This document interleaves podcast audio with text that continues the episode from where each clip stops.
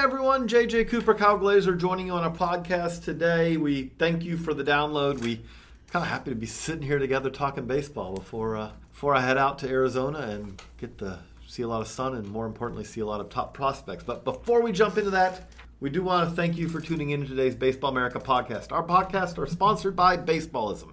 Baseballism is the official off the field brand of baseball, offering apparel for men, women, and kids. If you're a baseball fan, you need to check out baseballism.com. And when you go there, visit baseballism.com and enter the offer code BASHIP, that's B A S H I P, and you will get 20% off of your order. And as you've seen, if you watch any of our Facebook Lives, a lot of really cool gear there to uh, to check out. A lot of new stuff for 2018. They keep rolling out new stuff, so I'm kind of hoping uh, to stop by the Baseballism store when I uh, when I'm out in Arizona.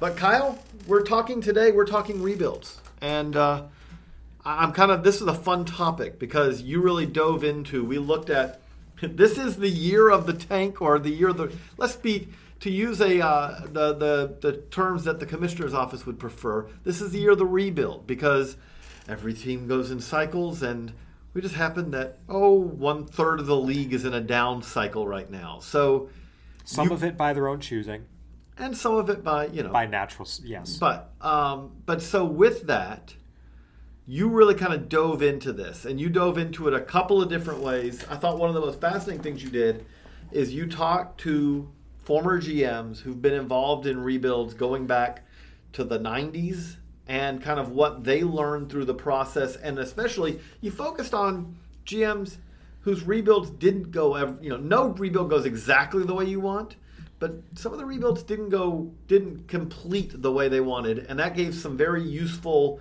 hints, tips, lessons learned to carry over into current rebuilds. I think one of the big things for every, you know, everyone cites, oh, the Astros and Cubs did it, see it works. And you go back and look, for every successful rebuild, there's one that didn't work. And I think a lot of people don't always appreciate that. They assume that, oh, hey, you know, they, point to the example of confirmation bias. Look at the Astros, look at the Cubs, look at the Royals. When in reality, no one talks about the early 2000s Pirates. No one's talking about the early 2000s Royals. No one's talking about the mid 2000s Marlins. Uh, rebuilds that in some cases, if you want to go back to some of the ones in the 90s, we can talk more about who kind of did everything right. They brought up homegrown cores, they traded for their, the spots they were weak, they had all these little things that should have amounted to more, and it didn't. And so I thought it was interesting to go back and just kind of look at okay, where what are some of the things that we've learned over time because there are successes. What the reason a lot of teams are trying rebuilds is it's not that rebuilds do work, it's they can work and a lot and there are a lot of successes to point to. You just also have to be wary of the ones that you know it didn't work. And there are teams. Look, ten teams are rebuilding right now. A lot of them are aiming for the same windows. Not all ten of them are going to win the World Series. Just but, basic math. But that's well, that's an interesting question though, because what do we define when we talk about this? If we're saying that a team had a successful rebuild, if the only way that you could define success is winning a World Series. And, and, that's not how we define it. Right, for but these purposes, you did, then... right. So for these purposes, you know, another example of a successful rebuild would be the Pirates post two thousand nine, where it resulted in you them win winning three, games, and they won three, three, three straight postseason appearances. The Indians, as of right now, have not won a World Series. They began a full scale rebuild uh, 2008 2009. CC Sabathia, Cliff Lee, Victor Martinez were the main guys traded. There were a lot of others. They got a lot of high picks. And also, they haven't won a World Series, but it's hard to argue they're not one of the best franchises in baseball right now. That's a success. The A's tore everything down post 2007. It led to three more postseason appearances, three in a row, 12 to 14. So those are successes. It's not just about winning a World Series. Right. I, I always think of the, the funny thing is, is I do think a lot of fans. The, the point I want to make on that is, is I think there's a lot of fans who look at the Pirates and say that they failed because run that they just had, and and another one that goes in with that is, is you look at the Reds, who basically built at the end of the last decade, the, and then you had the Cueto, Bruce, Votto, all those, you know, Bailey, all those guys, and they they actually had success, but they never won a playoff series. And if you don't win playoff series, even if you win 95 games, it's one of those things where that that's that is deemed by many as a failure, whereas the Giants, who won, which, hey, the goal is to win World Series. They won three of them this decade. But two of those times, they were wild card teams who got there. and won it, they get deemed as you know as they should be an outstanding success. But the reality of it is, is over the course of a 162 game season, we have teams that win 95 plus. If you can do that and go multiple playoff appearances, you had a really good team. No question. And I think some of the absolutism of, you know, you either win a World Series or you're a failure is not correct. No one should ever look at three consecutive playoff mm-hmm. appearances. When you go on a full scale rebuild mm-hmm. and all and quote unquote all you get out of it is three straight playoff appearances, that is a successful rebuild. So mm-hmm. I, I think that's where, you know, even with that, there are teams out there who go through rebuild and all that ends up happening is you have five more seasons of 85 to 90 plus losses. And I think that's where we say, okay, something didn't work. Here, here's what did or didn't. And uh, some some common themes came up, and ones that have been repeated. And uh, I, I guess I want to start. You and I had a conversation. So so look, there's never a absolute this will always work this no. always won't there's this is always the case there's always you know tweaks and exceptions but generally speaking there are some common themes of the you know the five themes we were able to kind of boil down to about okay rebuilds that work or didn't work or what needs to happen to ensure they quote unquote work. The strongest correlation one the one that had the fewest exceptions for was that when it's time to strike you have to add a veteran piece. Every single team that tried to hey we just have our homegrown core and tried to win only with that never reached what they were trying to. Maybe they got maybe one season of a wild card, but then they were then they fell back to earth. They were never able to follow it up, or even to some degrees, maybe it's they had two good seasons, but they're 91 win seasons and their first round and outs to get to that. Okay, we're you know our, the window because every team's aiming for a window of five to six years of competitiveness. You know, goes beyond just first round and out. That's what you're aiming for, and the teams that were able to achieve that were all ones that when the time was right, they had their young core, they brought it to the majors, and then they made sure to use some of their prospect depth for trades. They opened up the wallet. The teams that never made that final two or three piece additions, whether it's in prospects or money, they fell short. And that was the strongest one. And so that's why, you know, again, whether you want to talk about the Astros, they don't win the World Series without Justin Verlander, Brian McCann. But- the Cubs do not win the World Series without opening their wallets for Jon Lester. There's always a final well, piece they, or two again, you have to make. I, one thing that I think with that that you see pretty regularly with this is when a team makes that breakthrough year. and again, this is a generality. I'm not saying it's happened in every case, but when a team makes that has that breakthrough year, that year that they go from being non-contender to a contender, often because they usually have when we're talking about these rebuilds they have a great farm system at that time and so there is some desire at that point to say we can win it with what we have and to use the cubs as an example especially use the astros as an example the astros went to the you know they were a wild card team and they didn't really make a whole lot of significant moves at the de- trade deadline because they were they, they had added Carlos Gomez, which yeah. was which was one significant, but we're, we're just going to follow up with that. One's often not enough. Then they went into the next season though and saying we made the wild card, natural progression. We're going to go take another step forward the next year, and they they really were kind of relying on a lot of homegrown talent to fill the the needs they had. Took a step back, and then the next year they actually did go out. They they were very aggressive, not just in acquiring Justin Verlander in August, but also in bringing in Brian McCann Before and bringing in you know. So, so I think multiple I... guys, and so the point being though is, is compare when we talk about the Pirates were a success, but the Pirates have talked about that they don't want to narrow their window by going all in in a season. They want to kind of have a, a steady level of contention. I agree with you in what you found, which is no, you absolutely at some point have to sacrifice the future to increase your chances of winning now. And it's a balance. It's something where if a team goes all in and trades every prospect they have, that's not a great tact hoarding every prospect you have is also not a great tact. And again, just looking, and sometimes it's not a matter of trading prospects. Sometimes it's a matter of if you have the ability to open up the wallet a little bit, whether that's signing Jon Lester to you know the big deal the Cubs did, or you know sometimes smaller you know smaller moves that just improve your team a little bit. I think goes back to the basics of to build a championship team, you have to acquire talent from all avenues. That means you have to have you know a really good young homegrown core. But there's also going to be times where the prospects you expected to pan out don't. The players that you expected to take a step forward for whatever reason didn't. Someone gets hurt. And it's having the flexibility to make an addition or an adjustment, or in some cases, an upgrade. That is going to enhance your chances of, of being a championship level club. And even though, you know, we talk about in the case of, you know, you mentioned those Pirates teams that never really went out and added, you know, piece again. We talk about the Indians. They got good. They said, hey, let's go get a big slugger, Mike Napoli, followed by Edwin Encarnacion. Let's go acquire Andrew Miller. There's always there's always something you have to do to supplement your homegrown group. Now you should start with that homegrown group, if especially for a smaller market team. There's no question about that.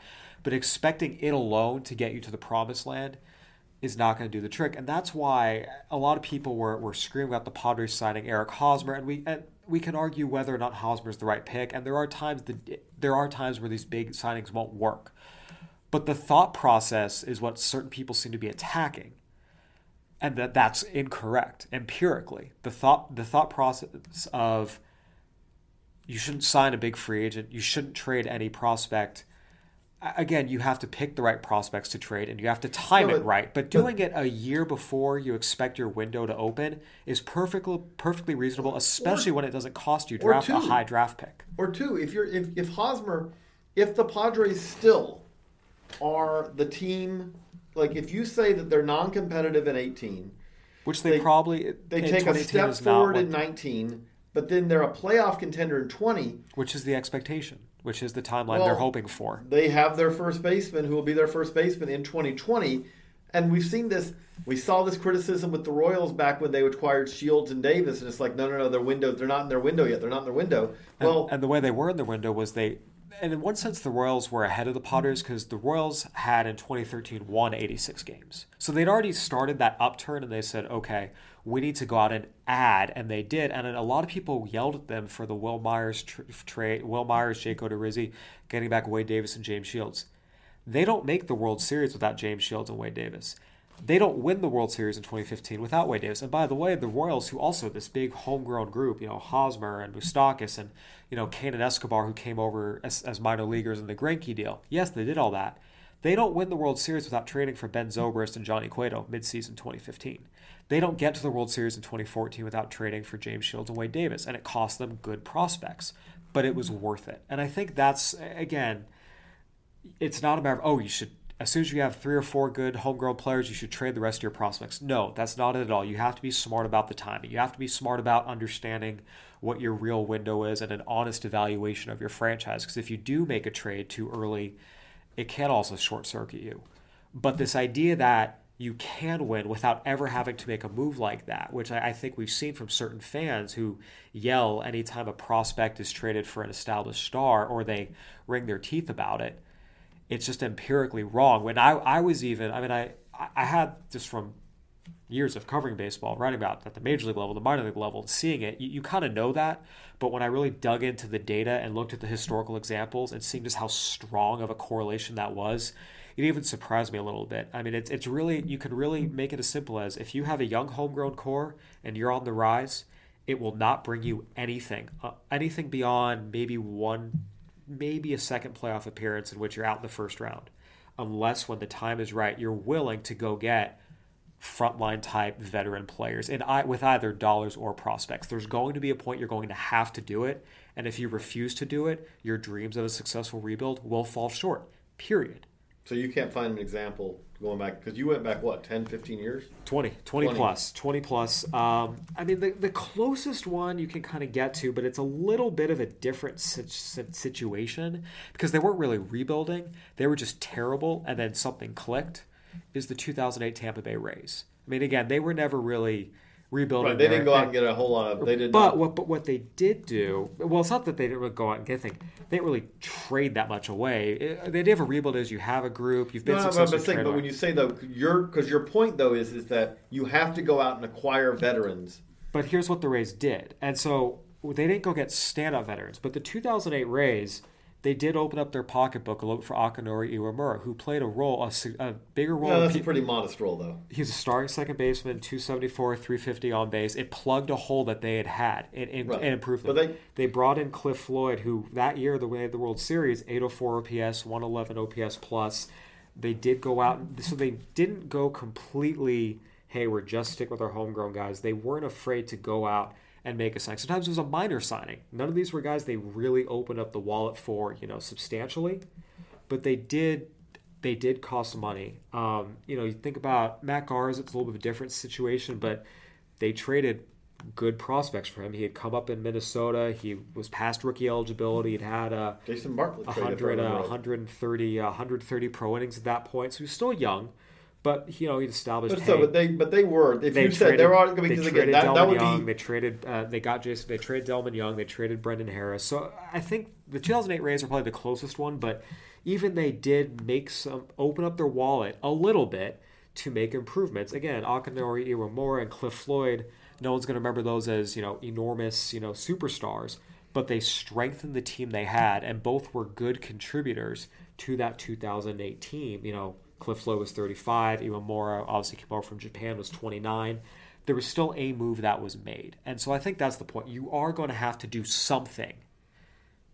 And in this case, you know, a couple But- million, do- a couple million dollars for the Rays, it's something. And But and more importantly, most of the time you're going to have to do something significant. And that, but the other thing I, th- I think that's worth noting with that is is that we've seen in recent years you can do significant.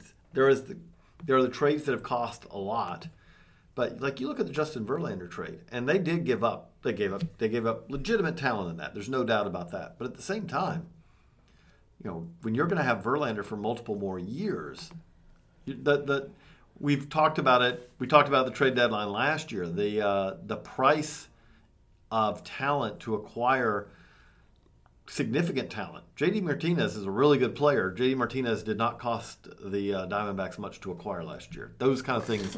The, the cost is your willingness to take on salary gives you a lot of options. and, and some and some of it comes back to you know again teams being honest about where they truly are. Those are two examples that work. You can go back to the Angels acquiring Zack Greinke at midseason one year when they were um, their playoff their, their playoff hopes were not they weren't they weren't you know they were in it, but it wasn't like they were really really pulling away from it. It was something where acquiring Zack Greinke for half a season cost them Jean Segura, didn't do a whole lot for them that year. Some of it is again you have to be smart about the veterans you acquire. I'm not just saying oh go ahead and splurge. I'm just I, I thought what Well, was most I will say one thing. The thing that has happened nowadays that does baffle me is, is with fans is no, when we're just talking about money, if you're a fan of a team, and especially with the deals that are happening this year, to, to put it in this way, if you're a fan of the Twins, you should be very happy that your ownership is spending the money to acquire a Logan Morrison, to acquire, uh, you know, Addison Reed. Addison, you know, Lance Lance, Lynn Lynn, is a big you know, which again, and they're not, they are not, they are not forfeiting the future in any way to do that. Right. And on top of that, now again, maybe they are- made the same offer and they didn't go there, but there are many a team who's on that cusp of kind of being in it, but it's like, okay, not many, but there are some. I, I don't know where the Orioles are right now, but I would say that every one of those guys we just listed would be useful for them. And they're kind of going on the minor league uh, contract, you know, who hopes to make the big league roster instead. And, and so, some of that is a reflection of they have a lot of money tied up in Chris Davis, and there's Right. different. So some of it's financial, but uh, just kind of circling back. Um, and again, you know that that 2008 Rays isn't a perfect example because again, they weren't a rebuilding team where they had something, they tore it down, acquired a bunch of prospects. They were just Right, but a but, bad you're, but team. you're going you're so your so your point is to put to to find to refine it more is rebuilding teams at some point need to spend Yes. prospects to acquire veterans. or or money again. money. If, if and it's just tough because in the off season you can spend money. Mid season you, You have to to you have to prospects to spend do prospects. That's where some of that comes in. But you've got to. There's always final pieces that are not in your organization. You do have to go out and add, and if you don't, you will most likely fall short. Um, so that that was the strongest lesson, the strongest correlation that I found. So, you know, we go back and we look now. Um, you know, our uh, major league season preview is coming out, and we were able to put this together. And you know, spinning it forward, kind of the state of the rebuilds. Again, now if you're talking about a team like the A's, we just saw the Phillies who think we're, we're close to ready. They went out and added Jake Arrieta. The A's have not made an addition yet. They might have to, but I think But if you're a that, team, but then the A's are sitting there with a payroll that, to be honest, is and, and that's when you, when you when I just said about what the Twins were willing to do, Right. the A's are a perfect example. Not that their team, I, I like a lot of things they're doing, but they're coming in with an opening. They're going to come in with an opening day payroll that is minuscule, and at the same time, they're a team now in a very difficult division, but they're a team that you say you could have spent five million or six million here or there, and really it pays off. And so, so that's where you know talk about the A's, talk about the Marlins, we talk about the Rays. Now you know the A's are in the second rebuild after 2014. Again, they made three straight. I, I will say they did sign Lucroy, so they did at They least did one of those something. moves. They did do I think they could have done more, but they did do one at least. And we'll see what they decide to do in whether it's this midseason, next offseason, because you can absolutely look at kind of the group they've put together and say you see something really starting to develop on the pitching side, the powerful lineup. But yes, uh, the A's. If you're a fan of the A's, you're a fan of the Marlins. I think you, or you know, or even the fan of the Rays right now, you have to understand that there will come a point where ownership is going to have to open up their wallets a little bit. No matter how good your farm system rankings are, no matter what you know how how much your young talent is really starting to blossom there will be a point you're going to have to add someone most likely two or three someones and if your ownership is not willing to do that because you know we talk about trading the prospects but a lot of times trading the prospects and your payroll goes up because you're adding another major league oh, piece Oh, and a half a season of money if you're not willing to do that the A's, Marlins, and Rays, you know, in particular, it's a it's a uh, big risk factor for them, and they uh. they're going to have to. And if they don't, their dreams of, of a successful rebuild, most likely, historically speaking, will not come to fruition. I'll throw another one in there, which is the Braves, and because the Braves have had an extremely quiet offseason. We've written about some of the reasons for that. They obviously had a they didn't have. I shouldn't say they had a quiet offseason. On the major league acquiring major league talent, they have had a quiet offseason. But the reality is, is they had a very busy offseason because they had a GM who was fired and, and banned from baseball, and they have a new GM and all that. But that being said, the important, the most important part of the Braves rebuild now, over the next year, at this time next year, what you're saying, they have to have started to spend either in talent or money to bring in big league talent to supplement what they are growing through the farm. And I think, look, it's completely valid to say this year was not the year to do it. There's no question. You know, the A's, who potentially could have maybe contended this year, you can say they probably should have done it, maybe not. You know, the Braves are still a year away, and you can say it's okay. You know, they didn't do this year; they want to evaluate another. But there will be a point they're going to have to, and that again comes back to the timing. When I say the Rays and Marlins are, need to add someone, doing so right now does not make sense. But when their talent spikes start happening, and the Rays, you know, you're hoping it's two to three years, and the Marlins, you're probably looking more like a four to five year timeline. At those points, they are going to have to make a, a move to start spending a little bit. And again, spending a, a little, you know, there's there's a line again, doing what the Marlins did a few years back, where they went and splurged on Jose Reyes and Mark Buehrle and Heath, Heath Bell and spent all this money.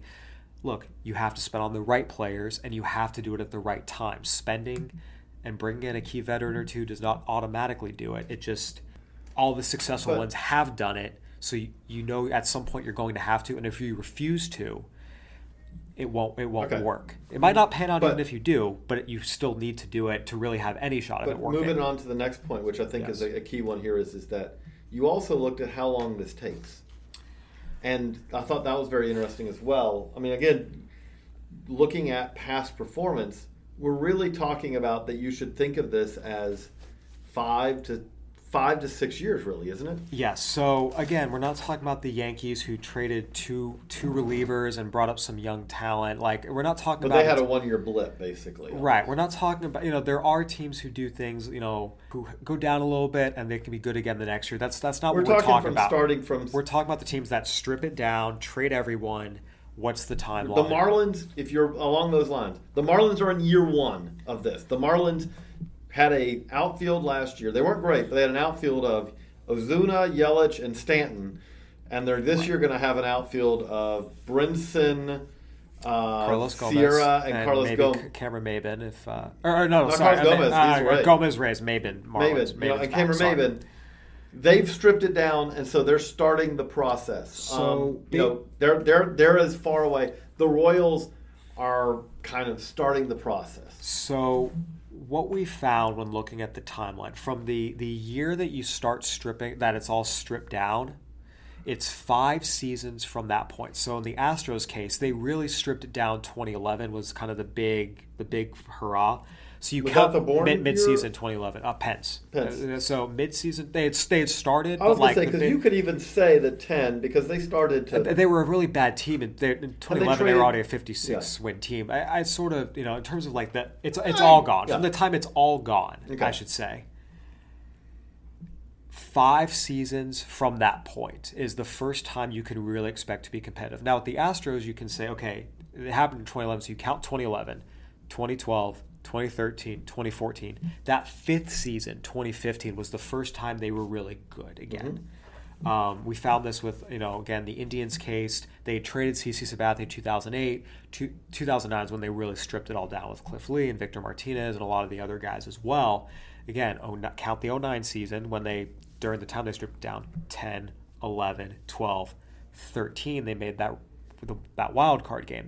That's, again, the fifth year it really is five i shouldn't say five years because you count the year it starts as kind of a zero so it's five seasons from the time that you've pretty much stripped it all down to the time you should really reasonably expect to be good again. And i think a lot of fans think of their total teardowns as two to three year resets. What we really found is when you tear it down to that level there is no two or three year reset. Two or three year reset is okay our third baseman's getting expensive our one of our outfielders, you know, uh, our star one starter's getting a little old. We're going to trade these two or three guys, but we're going to keep you know four or five core pieces. That's what the two to three year. Hey, we had a down year, you know, gave it a year for a guy to come back, and by the next year we're really good. That's what a two to three year you know reset is. The full strip downs that we've seen a lot these teams do th- over the years, what the Phillies did, what the Braves did, what the Padres did, what the Rays have done, what the A's did a few years ago again all the way back to Indians, you know, post 2009 Pirates. It's 5 seasons. And I think it's something where again, teams I think, you know, some of it's season ticket holders wanting to placate them, some of it's, you know, fans and GMs trying to put a rosy spin on some things, but it just doesn't happen. It takes time for draft picks to matricu- matriculate, for international science to matriculate. And sometimes you get the guys to the majors fairly quickly, but it takes two or three years, especially for the case of pitchers, to get them really performing at a level that's conducive to winning consistently at the major league level, getting four or five of them to be doing so, I should say.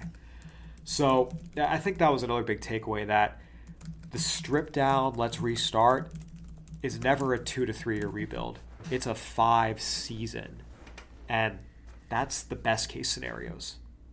I mean, it, you know, again, I would, I would not say that there's never going to be a case going forward where someone does it quicker than that because it's always possible. But, But, to, to date, to date, when you're looking at the rebuilds, that's been the the standard. And again, we also see other teams. It's hard to say a starting date on the Royals because they were really bad, but I think it's fair to say you were really at year seven before you started to see any green shoots of, of them showing improvement. and sometimes sometimes it's tough because there are times teams are just genuinely bad. When you if you're tanking, the reason you're tanking is is a your owner gets happy because they're saving a gazillion dollars at the big league level, but b you're getting the top draft picks. Well, the things with that is is that even in a good situation, the Astros draft Carlos Correa one one in 2012, and he is an exceptional proves to be an exceptional player, and he proves to be a fast mover. That said, draft him in 2012 and he's here you go and he's part of your team you know several years later 2015 his 20 rookie year. and and that's and he's one of the fast and that's a fast for a high fast, school pick. fast. That's to put to put in another example like let's say the twins who again are in good shape now they draft byron buxton that same draft and byron buxton may end up never being as good as carlos correa but byron buxton's become becoming a very useful player but he goes into 2018 Years. It'll be six years in- from his draft year. Exactly. You know, again, Kris Bryant moved really fast. Absolutely thumbs up for the Cubs. not everyone very you know a Yeah. lot of guys don't move that and the cubs have done a good job because they focus on college hitters Right. kris bryant ian happ kyle schwarber have all moved really quickly but even with that but that's the, to, to get us to our to our final point out that i think was key that you talked about is is, is that you can do everything about right and then the timing can just screw you up can it And that I think was the the most interesting thing to me was looking back at certain teams that you look at the names on paper and say, how did this team not win four or five division titles? How did it not become a a superpower? And one the most common theme that came up was that they had this really good crop of position players and a really interesting core of young pitchers. And they brought them up all at the same time. And the hitters adapted and acclimated and were good, you know, within that first year or two. And the pitchers, it was a struggle. They couldn't get, and by the time it, it took the pitchers four or five years to really be effective major league starters. And by the time that happened, those hitters were gone. They had been traded. They had gone from being 24, 23, 24 and really good to 29 and 30 and being, you know, starting to slow down a little bit. Uh, the, the biggest example I saw from this was the Blue Jays of the mid to late 90s, in that they had had those back to back World Series in 1993, 94, 95. They fell off. So they, they rebuilt it a little bit of a different way where, you know, they let, you know, Al Leiter and David Cone and Roberto Alomar and John Olerud. they mostly, it was mostly letting them go. But the talent base they had, you know, come up through their system. I mean, shawn green carlos delgado Shawn Green, Carlos Delgado, Roy Halladay, Chris Carpenter, Kelvin Escobar, Alex Gonzalez, Shannon Stewart, Billy Koch, all those guys. And then they followed that that group up with Vernon Wells, Alex Rios, Aaron Hill. I mean, all these guys who were also future All Stars. What happened was they brought all these position players up, and the pitchers, Carpenter, Halladay, Escobar, they were all in the majors together from 98 to 2002, and then Carpenter got hurt they never jibed together. And I I remember I talked to Gord Ash, and he mentioned, you know, the A's had Hudson, Zito, and Yeah. Mulder. You know, Halladay, Carpenter, and Escobar were every bit as talented, but they was never good together. Um, and it came up where by the time, hey, they had Shawn Green and Carlos Delgado and this amazing offensive juggernaut. And by the time all those guys figured it out, well, Shawn Green had been traded for a Raul Mondesi. Chris Carpenter never figured it out with Toronto. It took a few years. Um, you know, even going back to the Expos, uh, a lot of people talk about 1994 as being the death of the Expos. When I went back and looked in 98, in 96, they went 88 and 74. They were two games out of the wild card. They had again this ridiculous group coming up: Vlad Guerrero, Jose Vidro, and uh, Brad Fullmer. And they had this. They made some trades. Again, Pedro Martinez deal was one of them. Mike Lansing was another. Henry Rodriguez was another. And they hit on it in the sense the pitchers they got, Carl Pavano, Ted Lilly, Jake Westbrook, these guys became all stars. But they were all acquired in 1997, 1998. They became all stars in 2004, by which time Guerrero's gone, Fullmer's gone, Vidro is either gone or close to gone at the very end. And for the record, those three guys who became all stars all became all stars for different teams. Then Javier Vazquez, who again struggled for a bit when all those guys were in their prime. By the time he kind of hit his prime, again, it didn't match up. The timing didn't match up. And so I think really for a lot of teams, you can have this talent base, but if you, you've got to time it right. And I think what we see fairly consistently it's the pitchers who aren't timing it right with the hitters, if that makes sense. Um, you know, the A's coming together as they did in those early 2000s, they're almost the exception to the rule in that Zito and Mulder and Hudson were all good pretty quickly right away. But again, by that point, Eric Chavez, Miguel Tejada, Jason Giambi were all, all in the majors performing. They brought up some other young position players. You know, people talk about, well, the Giants relied on pitching for their rebuild. Uh, Not, they didn't really rebuild because they were in the World Series in 02. They just had a few down years. They never like strip mined full rebuild. And they did. They can't. I mean, They- they're- from they- a from a stadium perspective, they, they had and they had a um, you know and they to their credit in a five draft period drafted Matt Cain, Tim Lincecum, Madison Bumgarner, and Jonathan Sanchez. Four guys in five drafts. That's incredible. and then topped out But with Buster Posey. but that's the thing. They followed. They, they then followed it up with Buster Posey, Brandon Belt, Brandon Crawford had Pablo Sandoval out of their international um, program, Joe Panik. So yes, they had this great rotation. They then followed it up with an MVP and four All Stars positionally. Hard to do. Right. So and, and thus they won three World Series. But again, I think what we what I found a lot of this was you can do everything right, but if you don't time it right, it's, it's not going to work. You've got to get your guys peaking at the right time. It can't just be you brought in talent. You have to time it so that the talent is developed, so they're hitting their peaks at the same time. And most of the time, that's where if your p- rebuild is relying on pitching it gets a little sketchier as opposed to the rebuilds who built really with position players. And then they had you have to have good pitching, but again, so that's the fascinating again. We and we you know to, to kind of wrap this up, going back to we have our number one farm system, the Braves, which do have. I mean, Ronald Acuna, Ronald Acuna has a chance. The Acuna, Freddie Freeman, and then you throw in the Ozzie Albies, Ender Inciartes around them that could be enough. I mean, it's not like you're saying that they're not, they don't have position players that they're. Austin well, Riley could join that, but it is a lot of pitching, and if those guys take. I, go I, I, th- I, think the Braves are in a little better shape because they've brought up Newcomb and Foltynewicz and Gohara already. But but I definitely think you look at the names of, of you know some of the, the pitchers that again those Expos teams brought up, those Blue Jays teams brought up, some of these other teams brought up, and their talent was every bit as good as and, and frankly in a lot of cases superior to what we see some of the pitching prospects and some of our current organizations have. And it's just a matter of, and again, it's not that those pitchers didn't eventually become solid pitchers. It just, you know, they didn't come up and it didn't happen in two years. It took five years, six years. And it's more so for the guys who were high school and international pitchers. Mm-hmm. Um, again, Halladay, Carpenter, Escobar, high school guys, high school internationals. Whereas you know Mulder, uh, Hudson, and Zito were college pitchers. That's another reason why they worked a little faster. So if you're relying on a bunch of arms who were for the most part high school and international drafts, whether you acquire them via trade, draft, your own signings, whatever, it's going to take longer for them to be good and effective in the majors than you think it will. And you have to make sure that your hitters are still on the team and peaking because it, we've seen it before.